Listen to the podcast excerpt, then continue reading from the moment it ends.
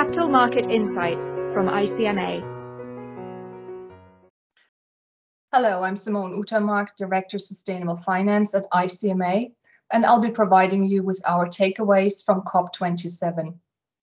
COP27 was billed as the implementation COP, featuring the four main topics of climate mitigation, climate adaptation, finance, and loss and damage.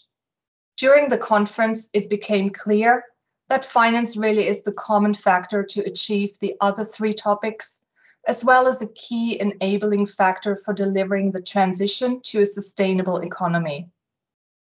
One of the most prominent themes in Egypt was finance for developing countries. During COP26, a dedicated agency to work out a path forward had been established, which at COP27 led to finally achieving an agreement to provide loss and damage funding for vulnerable countries hit hard by climate disasters. While this was hailed as a big success, it is not clear yet how the money should be provided and where it should come from. Otherwise, on points already made in the previous year, the long-standing promise to mobilize 100 billion US dollars a year in climate finance by 2020 has still not been fulfilled, and funding available for adaptation is still only $20 billion. Arguably, a step backwards was made on Article 2 of the Paris Agreement, as some countries try to renege on the 1.5 degrees goal and to abolish the ratchet. Although they failed, a resolution to cause emissions to peak by 2025 was taken out. Other disappointing results were related to fossil fuels.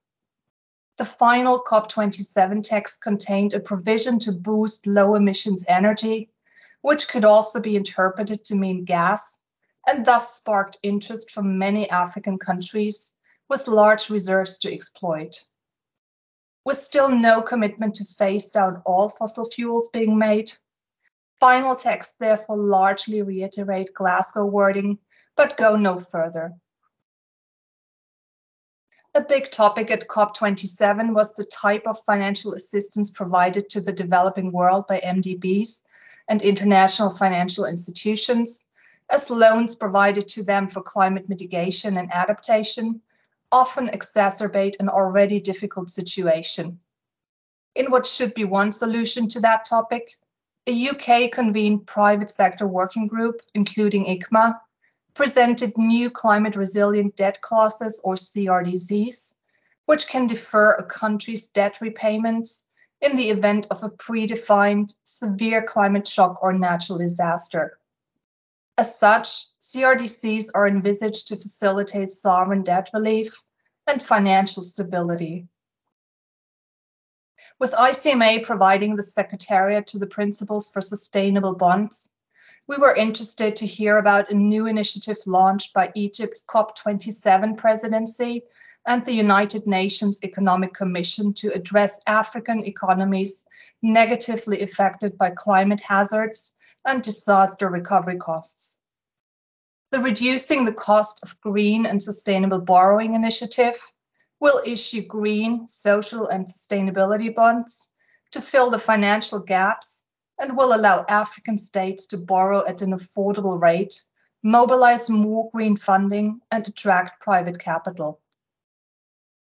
Despite the apparent importance of finance, there was again just one day dedicated to climate finance.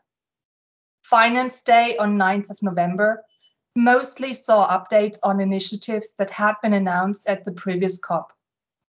One came from GFANZ, which presented its publication of voluntary guidance to support all financial institutions in their net zero transition planning.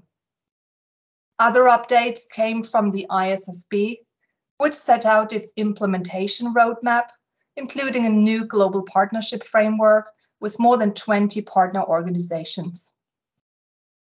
The UK Transition Plan Task Force introduced its disclosure framework and implementation guidance, and the new UN expert group set up by UN Secretary General Antonio Guterres to tackle greenwashing related to the net zero emission commitments of non state entities presented its report.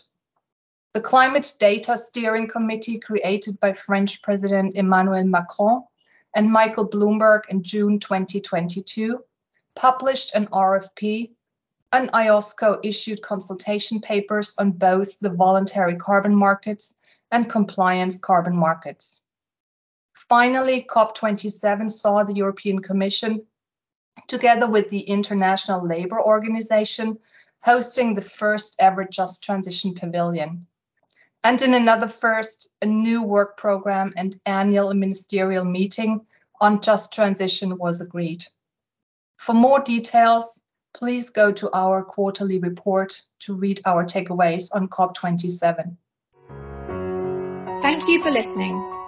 For more ICMA podcasts and further information on capital markets, please visit our website, icmagroup.org.